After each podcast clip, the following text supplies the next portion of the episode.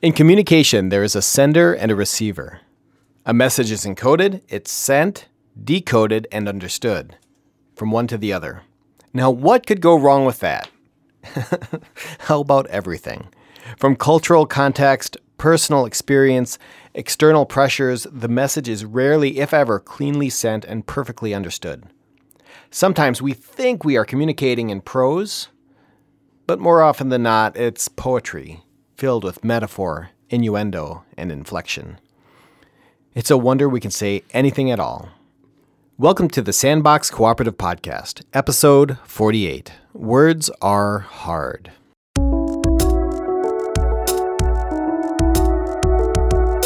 Welcome to the Sandbox.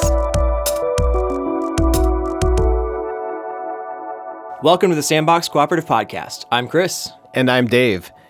Thanks for joining us in the Sandbox for episode 48. That is pretty crazy. You know, uh, we talk about this a lot, but the average podcast only gets to eight episodes. I feel like we're doing pretty good. Winning, winning. You know, we've been doing this for for a couple years. Um, we've continued to gather interviews, uh, have great conversations. Uh, like we talked about over the last few episodes. You know, we we did another road trip this year, and just so many great people out there sharing great stories and, and learning new things and ways of, of understanding faith. And, and I'm just glad we get an opportunity to to share it.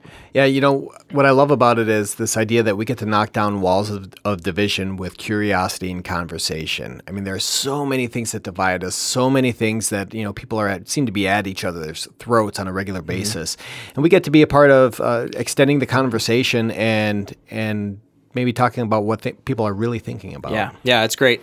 Um, also, you know, we just want you to, if you're enjoying this, if you ha- are help finding the Sandbox podcast to be helpful, um, we just want to extend the invitation to to share that with someone who you think might like it. I think the more that we can engage in these conversations and engage in these conversations together, uh, the more we can learn from each other. Yeah, we always say there's always more room in the sandbox, and we really we really need more people to be a part of the conversation because that's where the, that's where the gold is. Yeah, that's where the gold is. So, uh, speaking of conversation, uh, today we're talking about language, and if we're having those kind of conversations, it's important that we we think a little bit about what language is. Uh, in its simplest form, language is just made up of words that we use to express something. It's how we interact with the world. It's how we derive meaning and develop understanding. Using language that communicates clearly is actually a pretty lofty goal because sometimes our words fall short and don't quite do justice what we're trying to explain. And sometimes words that maybe used to work just don't anymore. Because words are hard. Words are hard. they're hard. Have you ever heard a song with your main squeeze and said, "Yes, that that is our song. It was written just for us." Look, the truth is, unless you wrote or commissioned that song, it has absolutely nothing to do with you. I am the you know the hopeless romantic, right? that is not kill it. that is not your song. I'm going to kill it right now. But you relate to it as if it does, and it and it is filled with meaning. And as you put it into constant loop in your life, it becomes a symbol for for what your relationship means and, and who you are as a couple. Words that describe what you are feeling. But you know what? There's going to be more songs. And there's going to be more people who fall in love. Look, you might even break up with that person. Here I am killing it again, right? you might even break up with that person and get into another relationship with someone new. And it's at this point, look, I highly recommend finding a new song. Definitely find a new song. Or it will get all kinds of awkward. The, the point is, we are never done searching for the right combination of words and notes, symbols to express that which lives in the heart, whether it is love, anger, heartbreak, fear, we are always looking for a means to express our experience and share it with the world. And this also means that our communication is actually a work in progress, which means that we have to keep working on it, but clear language and words are really important. And we know this, I think, because when we get it wrong, it's either funny or disastrous. Um, so, just to, as an example of this, Dave, how many languages do you speak? Including or not including Pig Latin? Uh, not including Pig Latin. Well, see, I had, I had a Korean German teacher. Uh, Tell me more about this. when I was in seventh, eighth, and ninth grade, Herr Sim. Um, in, yeah. in Grafton, Wisconsin, and uh, and I learned some German words, and in the mix of it, I learned some Korean words, but mostly I didn't learn anything. And then I learned some biblical Greek and some some Hebrew, and and, and mostly I, I know how those tools work, but I, I you know Sure. you don't speak it or anything like Yeah. that. So I, I, I would say I have a similar uh, language learning experience in some ways. I, I studied a lot of, of Spanish uh, in high school um, and have kind of like a really basic working knowledge of the language, but pretty pretty minimal. But um, I think thinking about the way that words can be funny if you don't really translate them. So if I said to, to you the word, it's a Spanish word and it's uh, embarazada. Embarazada. Yeah, what would you what would you think I was I was meaning? Like if you had to guess. Embarazada is, is embarrass, perhaps. Uh, so that's what we all thought. Okay. It turns out though that embarazada means pregnant. Which could be embarrassing. Which, Which could all, be all kinds of embarrassing. situations if you put that in the wrong. Yeah. right? Wow. So just one example of if we don't have the words, it's uh, you know, it can be just hard to understand what somebody's talking about. You could have a whole different meaning of that sentence. Well, I, I also think that punctuation is very important as well. Uh, So there's the classic example of let's eat grandpa or let's eat grandpa. I'd rather not eat grandpa. Hey, commas can save lives. They're very, very important. This is true. and putting the emphasis on the right syllable. Exactly. might- just that that helpful. clarity of what we mean. And you know, sometimes words don't make any sense and we just like say dumb stuff or make stuff up because we don't have the words, right? I mean, I I'm just I can't uh, there's a there was a tweet that you may be familiar with. Uh, A tweet from who? Well, pretty much the only person whose tweets we talk about, but uh, I believe he said something about Kofifi. It's, I, I believe it's pronounced kofefa. Oh well, I I this is the difference between the spoken word and the written word. Two different regional dialects, perhaps. but you know sometimes just weird things happen and we don't really exactly uh, translate what's what's happening or what someone's trying to say and we could go you know on and on about weird words or the ways that you can twist language to make a joke and the actually interesting thing the jokes work because the words matter they mean something and if we pick the wrong word the communication process that we talked about at the beginning of this episode it might not go so well but one of the most interesting things to me about language is how sometimes we don't actually have the words to explain an experience. And sometimes when that happens, other languages can help us out. So um, I don't know if you remember this past winter, uh, Hygge was the thing. Hygge. Yeah. Uh, I've got nothing, on that one. nothing, no, I, okay. it, it was a thing for some people, but not for me.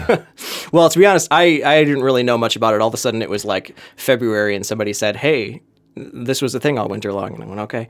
Uh, but it was apparently really big. Uh, kind of influenced fads of like design trends and those sorts of things. But "hygge" is this Danish word that means kind of something like warmth and coziness.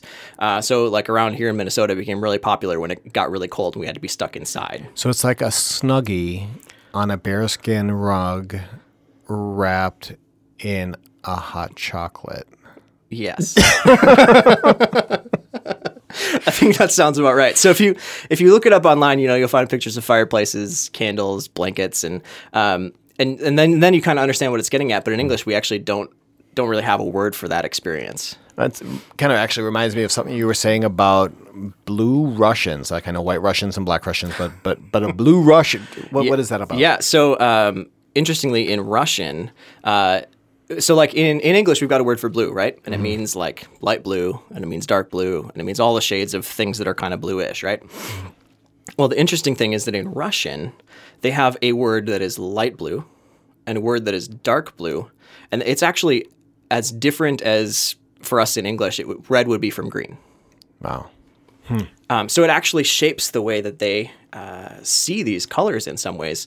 Um, you know, you kind of think about the classic example of of like the word blue being invented relatively recently, and so like older. Uh, Older stuff, older writings, you would see something referred to as green or gray, like the ocean. Um, and so it's those kinds of things. They actually change the words that we have and the way that we see something. Yeah, I wonder how that would, uh, in this case, how the understanding of the language, the words would influence art. Yeah, we could do a whole episode on that. Right. Um, but so words like hygge describe a feeling, and names of colors help describe what we're actually seeing. But those words, they all help shape and share our actual experience with others, which actually reminds me of my German class in college. So I said a little earlier, I studied a lot of Spanish in high school. Um, but when I got to college, I had just kind of a heavy course load, and I needed a I needed a, a language class, but I needed it to be kind of an easier class. I didn't really have the the time and energy for a more challenging class, and I I really like learning new languages, um, but it really was kind of intended to be like the easy part of my semester, a little blow off. Well, you should have come in and had a class with Herr Sim. You could have- maybe. maybe. Anyway, so when I was in this class uh, and I was learning uh, new words and phrases, our, our professor also taught us a little bit about German culture, and she shared stories with us from her travels. So I don't really remember a whole lot of German from that class, but there was one thing she taught us that really stuck with me, and it's this idea that language is culture. In other words, if you can't understand the words that someone is using to describe something, you can't really understand what they are thinking or feeling. Language is one of the main ways that we can convey meaning, and it can be really challenging to see and understand outside of what we have words for. You know what? And sometimes our words just they don't work anymore. Our words change to reflect the culture that we're a part of. Case in point, groovy. I don't even know when the last time I heard that was. Everybody's feeling groovy right now. young, hip baby boomers at one point in time, when they were young and hip, um, made it skyrocket in usage through the 60s. It hit its peak, uh, according to, to Google, I guess, uh, in 1975, but it almost dropped off to nothing about 10 years later. Because apparently, uh, Gen Xers, we, we hated it. You hated everything. Whatever. but in recent years, it had a renaissance period uh, right around 2010. And of course, I blame the millennial hipsters. Yeah, yeah, you would. But today, but today, today it isn't used very much at all. Uh, the word cool, always in style. In North America, it's a word that holds across generations, across countless different cultural contexts. If something's cool, it's cool. And I'm sure the usage of this word or symbol will evolve and change just like everything. It'll fall out of usage eventually. But for now, it continues to hold. Yeah, words that we use in playful ways, slang, and references in pop culture that make their way into our common language, they all change and evolve over time. But so do words that are heavier and maybe more important, words that affect how we see ourselves, interact with the world, and gain meaning. Those words change too, and it's important to pay attention. We can cause pain to ourselves and others if we don't choose these words intentionally and handle language about our friends and neighbors with care. Yeah, you know what? That that makes me think about the recent gender identity conversations and the use of pronouns. Over the past several years, it has become increasingly clear to a bigger and more mainstream audience that the gender specific masculine feminine pronouns of he and she aren't descriptive or helpful in every case. As a result, people have been exploring gender neutral pronouns in the English language, which may be much more better. I know words are hard. Words are hard, which might, may be much more better uh, to, to, to describe reality, right? And, and to your point, Chris, it could be that this calls for us to consider new language that represents our culture and represents how more and more people are coming to see and interact and experience with the world. As our culture shifts and changes, we may need to find new words or repurpose old ones so we can develop a shared understanding of the world. Yeah, and again, it's it is really hard. A lot of these changes come slowly. Uh, I consider myself to be someone who tries to be respectful of the experiences of others, and particularly in terms of things like gender identity. I feel like I don't know the best choice. I'm trying, but I don't always know the right word. Um, but we actually just don't speak a language. We also sort of live inside of its framework. So sometimes it can take those new words to help us even see the new paradigm. Yeah, you know, and I would also argue that there are words we don't use or shouldn't use anymore because what was acceptable at one point in time is no longer acceptable. Words have weight and substance and the ability to destroy. For example, it was it about a month ago or, or so? There was a controversy around Bill Maher as a white guy mm-hmm. using the N word. And we routinely hear people in all different kind of walks of life, whether it's in the media or politicians or, or just people walking down the street, they using using words to demean others for their sexuality or their gender identity, nationality, religion, and, and the list goes on. Yeah, and, and a lot of this gets wrapped up and, and labeled as like PC, political correctness. And like certainly where this idea of PC can become a problem is when we don't say anything. Um, if we don't have important conversations because we're afraid or someone might be offended. And I really feel like this could be an, another episode in itself. But for now, if we can find a more compassionate way to say something, why wouldn't we? And why, in some weird situations, do we think it's culturally honorable to say whatever's on our mind at the expense of someone else's experiences? I mean, I think somewhere in the middle of being afraid that we're saying something wrong and choosing our words carefully is where maybe some quality communication can happen. Yeah, we kind of modeled this uh, a bit when we had our live events with Regina Mm-hmm. Mustafa and, and Drew Hart. Regina talking about uh, interfaith dialogue with, with Muslims, and, and Drew Hart talking about racism. And, and before Yeah. we had our Q and A uh, sessions uh, at both of those events, I- I think I said something to the effect of, "Hey, we're going to try to have a conversation, and we're going to try to be respectful and we're going to choose words and mm-hmm. we might actually mess up with the words that we choose. Right.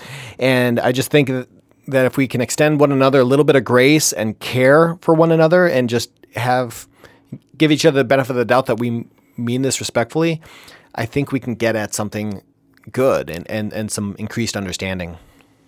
Over time our words change. We don't necessarily talk or think the way we did when we were younger.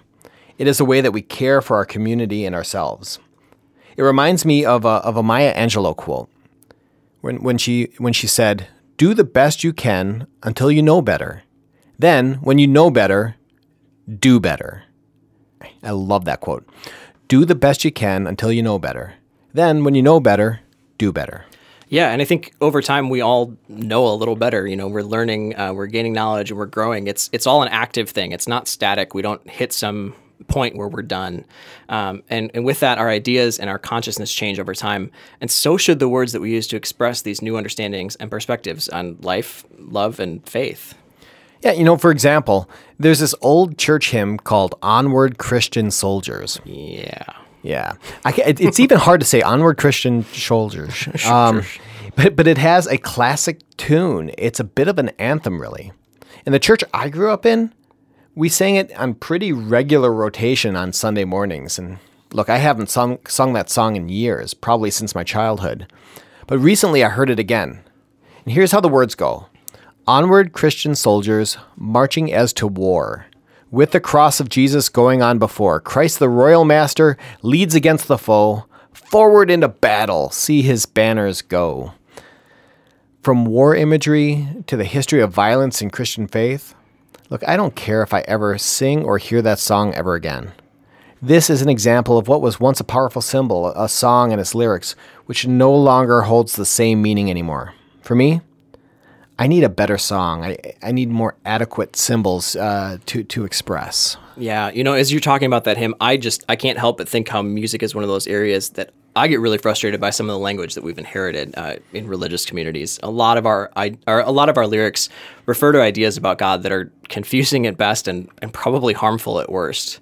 And so when I'm leading music for our community, I'm always looking for new songs that are telling our story well. And I often find what I'm looking for in places that are outside of our own religious tradition.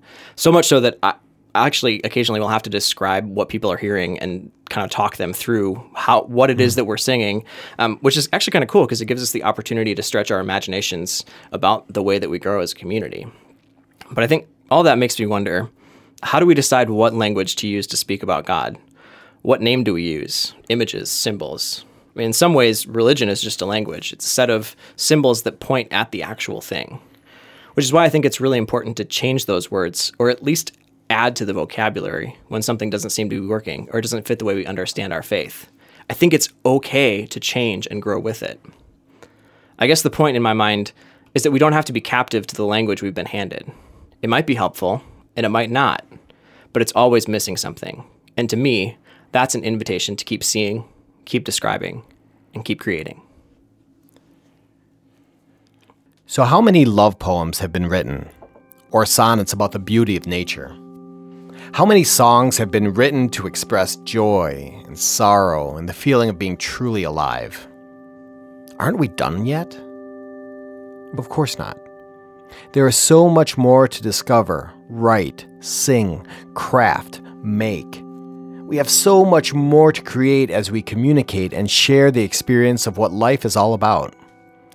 Words sometimes fall short, but we won't stop trying. The same is true about our relation to the divine, the mystery. We communicate through symbols and art and writing and song. We communicate in so many ways, but way too often our words and symbols fall short. But we keep trying because it is all a work in progress. Maybe the old words and forms of the faith that you've been handed don't work anymore.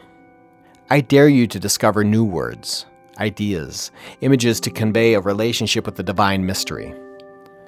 What words would you choose? What words would you share? Because there is so much more to share and express and learn. Look, we don't get to drop the mic and walk off stage with no more words left to be said. Our words, our communication, our expression, and our lives, it's all a work in progress. Thanks for listening to this episode of the Sandbox Cooperative Podcast. To stay up to date with all the things going on in the Sandbox, sign up for our mailing list at sandboxcooperative.com. Also, be sure to follow us on Facebook and Twitter and rate and review us on iTunes. Let us know what you think about the podcast and join us in the conversation. We'd love to hear from you. And as always, be sure to share this podcast with somebody who might like it. There is always more room in the Sandbox. Till next time, we'll see you. Bye. Please watch your step as you exit the sandbox.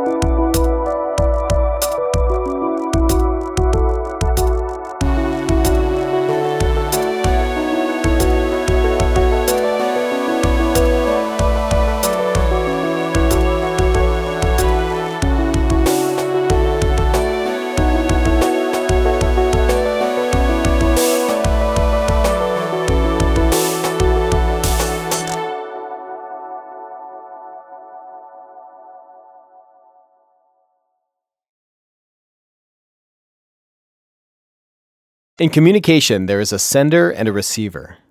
A message is encoded, it's sent, decoded, and understood from one to the other.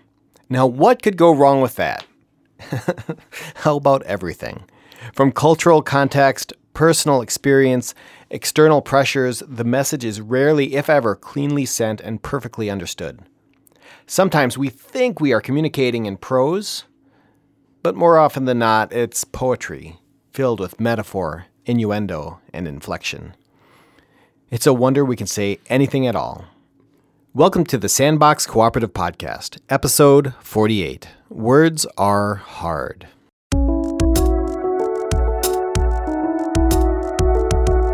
Welcome to the sandbox. Welcome to the Sandbox Cooperative Podcast. I'm Chris. And I'm Dave. Thanks for joining us in the Sandbox for episode 48. That is pretty crazy. You know, uh, we talk about this a lot, but the average podcast only gets to eight episodes. I feel like we're doing pretty good. Winning. Winning. You know, we've been doing this for, for a couple years. Um, we've continued to gather interviews, uh, have great conversations. Uh, like we talked about over the last few episodes, you know, we, we did another road trip this year and just so many great people out there sharing great stories and, and learning new things and ways of, of understanding faith. And, and I'm just glad we get an opportunity to, to share it. Yeah, you know, what I love about it is this idea that we get to knock down walls of, of division with curiosity and conversation. I mean, there are so many things that divide us, so many things that, you know, people are at, seem to be at each other's throats on a regular basis. And we get to be a part of uh, extending the conversation and, and, Maybe talking about what th- people are really thinking about. Yeah, yeah, it's great. Um, also, you know, we just want you to, if you're enjoying this, if you uh, are help finding the Sandbox podcast to be helpful, um, we just want to extend the invitation to to share that with someone who you think might like it. I think the more that we can engage in these conversations and engage in these conversations together, uh, the more we can learn from each other. Yeah, we always say there's always more room in the sandbox, and we really we really need more people to be a part of the conversation because that's where the, that's where the gold is. Yeah. that's where the gold is. So, uh, speaking of conversation, uh, today we're talking about language, and if we're having those kind of conversations, it's important that we we think a little bit about what language is. Uh, in its simplest form, language is just made up of words that we use to express something. It's how we interact with the world. It's how we derive meaning and develop understanding. Using language that communicates clearly is actually a pretty lofty goal, because sometimes our words fall short and don't quite do justice what we're trying to explain. And sometimes words that maybe used to work just don't anymore. Because words are hard. Words are hard. They're hard. Have you ever heard a song with your main squeeze and said, "Yes, that that is our song. It was written just for us." Look, the truth is, unless you wrote or commissioned that song, it has absolutely nothing to do with you. I am the you know, the hopeless romantic, right? that is Way not kill it. that is not your song. I'm going to kill it right now. But you relate to it as if it does, and it, and it is filled with meaning. And as you put it into constant loop in your life, it becomes a symbol for, for what your relationship means and, and who you are as a couple. Words that describe what you are feeling. But you know what? There's going to be more songs, and there's going to be more people who fall in love. Look, you might even break up with that person. Here I am killing it again, right? you might even break up with that person and get into another relationship with someone new. And it's at this point, look, I highly recommend finding a new song Definitely find a new song. or it will get all kinds of awkward. The, the point is, we are never done searching for the right combination of words and notes, symbols to express that which lives in the heart, whether it is love, anger, heartbreak, fear. We are always looking for a means to express our experience and share it with the world. And this also means that our communication is actually a work in progress, which means that we have to keep working on it, but clear language and words are really important. And we know this, I think, because when we get it wrong, it's either funny or disastrous. Um, so, just to, as an example of this, Dave, how many languages do you speak? Including or not including Pig Latin. Uh, not including Pig Latin.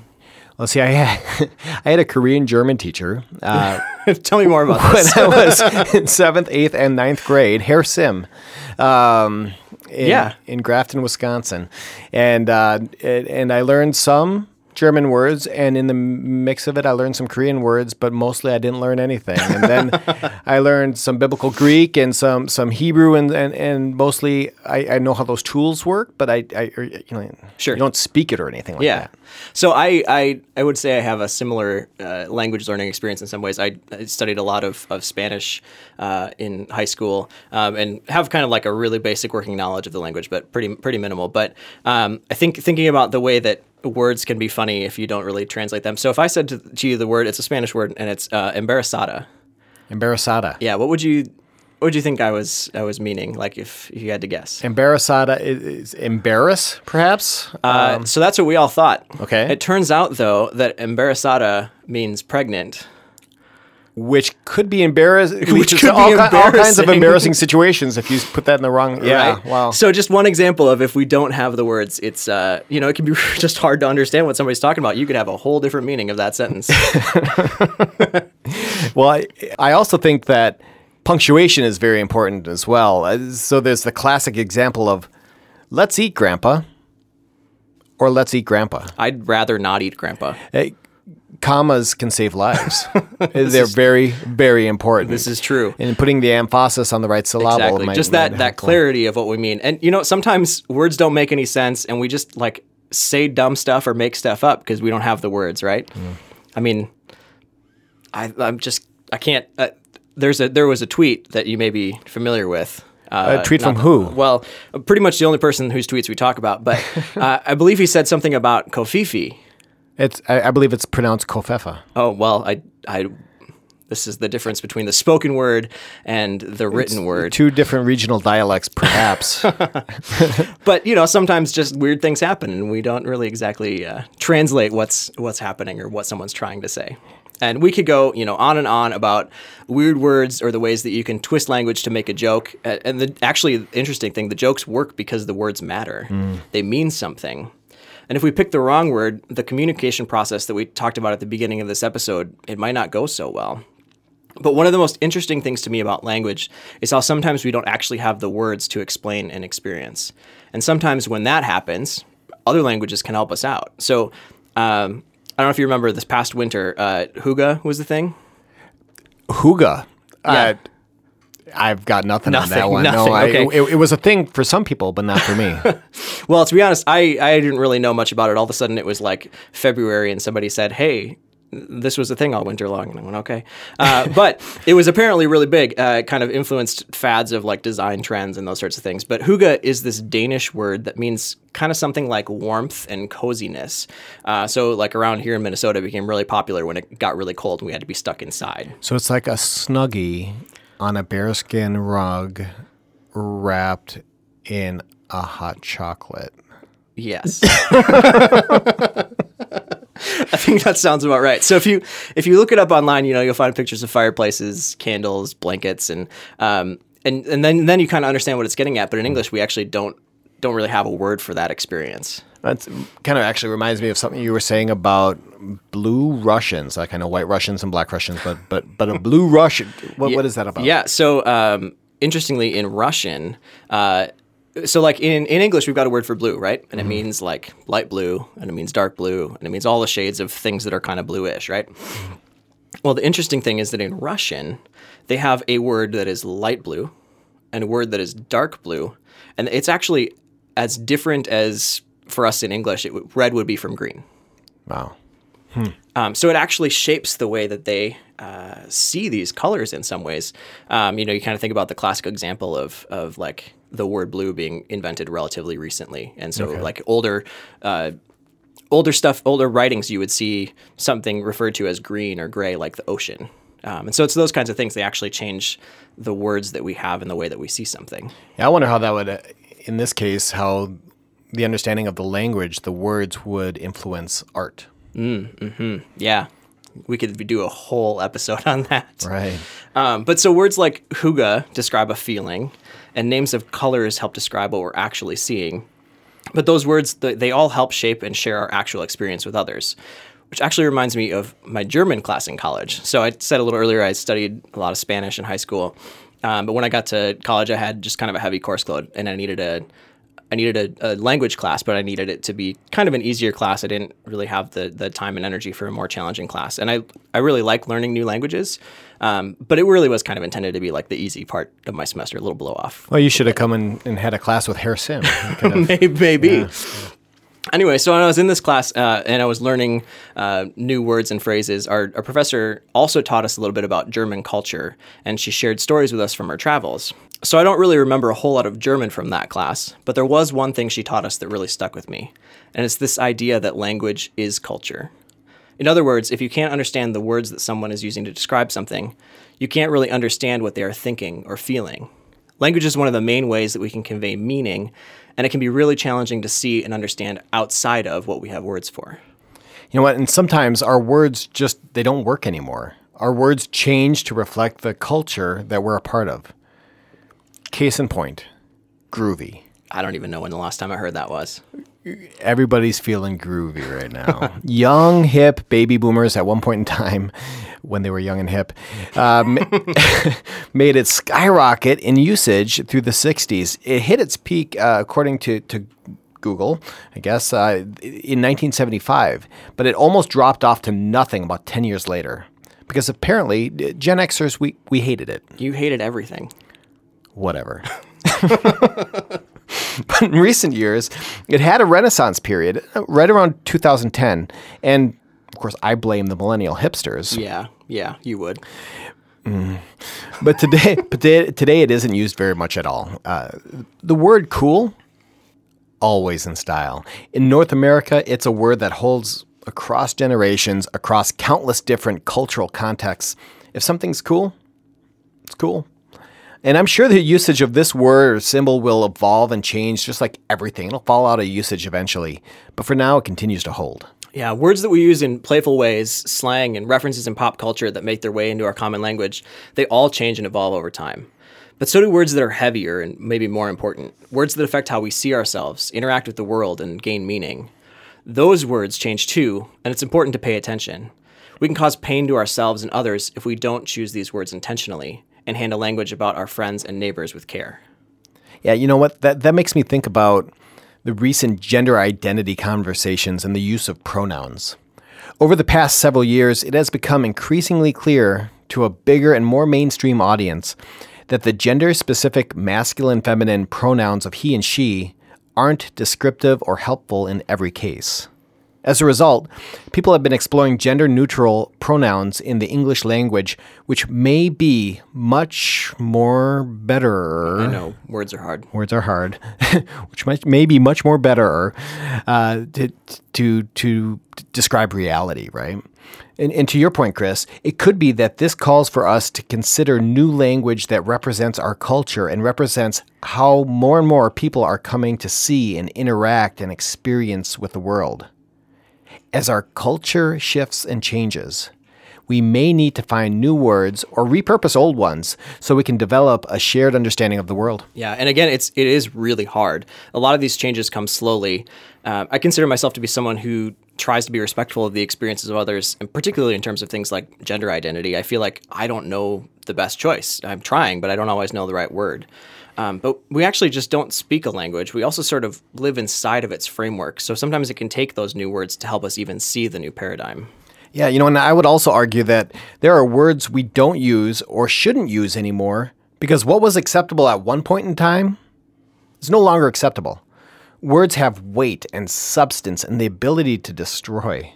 For example, was it about a month ago or, or so? There was a controversy around Bill Maher as a white guy using the N word. And we routinely hear people in all different kind of walks of life, whether it's in the media or politicians or, or just people walking down the street, they using using words to demean others for their sexuality or their gender identity, nationality, religion, and, and the list goes on. Yeah, and, and a lot of this gets wrapped up and, and labeled as like PC, political correctness. And like certainly where this idea of PC can become a problem is when we don't say anything. Um, if we don't have important conversations because we're afraid or someone might be offended. And I really feel like this could be an, another episode in itself. But for now, if we can find a more compassionate way to say something, why wouldn't we? And why, in some weird situations, do we think it's culturally honorable to say whatever's on our mind at the expense of someone else's experiences? I mean, I think somewhere in the middle of being afraid that we're saying something wrong and choosing our words carefully is where maybe some quality communication can happen. Yeah, we kind of modeled this uh, a bit when we had our live events with Regina mm-hmm. Mustafa and, and, Drew Hart. Regina talking about uh, interfaith dialogue with, with Muslims and, and Drew Hart talking about racism. And, and before yeah. we had our Q&A uh, sessions uh, at both of those events, I think I said something to the effect of, hey, we're going to try to have a conversation and we're going to try to be respectful and we're going to choose words mm-hmm. and we might actually mess up with the words that we choose. Right. And I just think that, that if we can extend one another a little bit of grace and care for one another and just have give each other the benefit of the doubt that we mean this respectfully, I think we can get at something good and, and, and some increased understanding. Over time, our words change. We don't necessarily talk or think the way we did when we were younger. It is a way that we care for our community and ourselves. It reminds me of a, of a Maya Angelou quote when, when, she, when she said, Do the best you can until you know better. Then, when you know better, do better. I love that quote. Do the best you can until you know better. Then, when you know better, do better. Yeah, and I think over time we all know a little better. You know, we're learning, uh, we're gaining knowledge, and we're growing. It's it's all an active thing. It's not static. We don't hit some point where we're done. Um, and, and with that, our ideas and our consciousness change over time. And so should the words that we use to express these new understandings and perspectives on life, love, and faith. Yeah, you know, for example, there's this old church hymn called Onward Christian Soldiers. Yeah. Yeah. it's even hard to say Onward Christian Soldiers. Um, but, but it has a classic tune. It's a bit of an anthem, really. In the church I grew up in, we sang it on pretty regular rotation on Sunday mornings. And look, I haven't sung, sung that song in years, probably since my childhood. But recently I heard it again. And here's how the words go Onward, Christian soldiers, marching as to war. With the cross of Jesus going on before, Christ the royal master leads against the foe. Forward into battle, see his banners go. From war imagery to the history of violence in Christian faith, Look, I don't care if I ever sing or hear that song ever again. This is an example of what was once a powerful symbol, a song and its lyrics, which no longer holds the same meaning anymore. For me, I need a better song. I, I need more adequate symbols uh, to to express. Yeah, you know, as you're talking about that hymn, I just I can't help but think how music is one of those areas that I get really frustrated by some of the language that we've inherited uh, in religious communities. A lot of our, I, a lot of our lyrics refer to ideas about God that are confusing at best and, and probably harmful at worst. And so when I'm leading music for our community, I'm always looking for new songs that are telling our story well. And I often find what I'm looking for in places that are outside of our own religious tradition.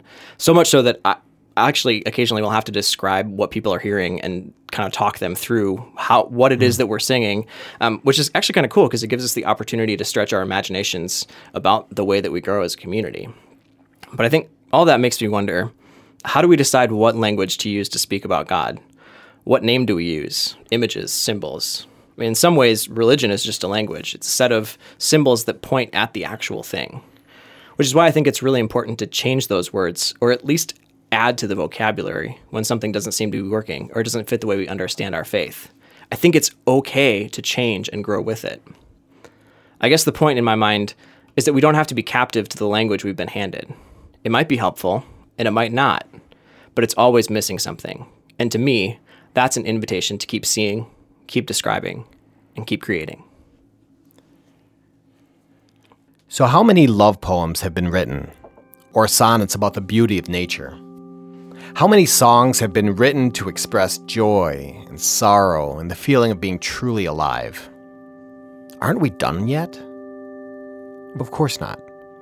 There is so much more to discover, write, sing, craft, make. We have so much more to create as we communicate and share the experience of what life is all about. Words sometimes fall short, but we won't stop trying. The same is true about our relation to the divine, the mystery. We communicate through symbols and art and writing and song. We communicate in so many ways, but way too often our words and symbols fall short. But we keep trying because it is all a work in progress. Maybe the old words and forms of the faith that you've been handed don't work anymore. I dare you to discover new words, ideas, images to convey a relationship with the divine mystery. What words would you choose? What words would you share?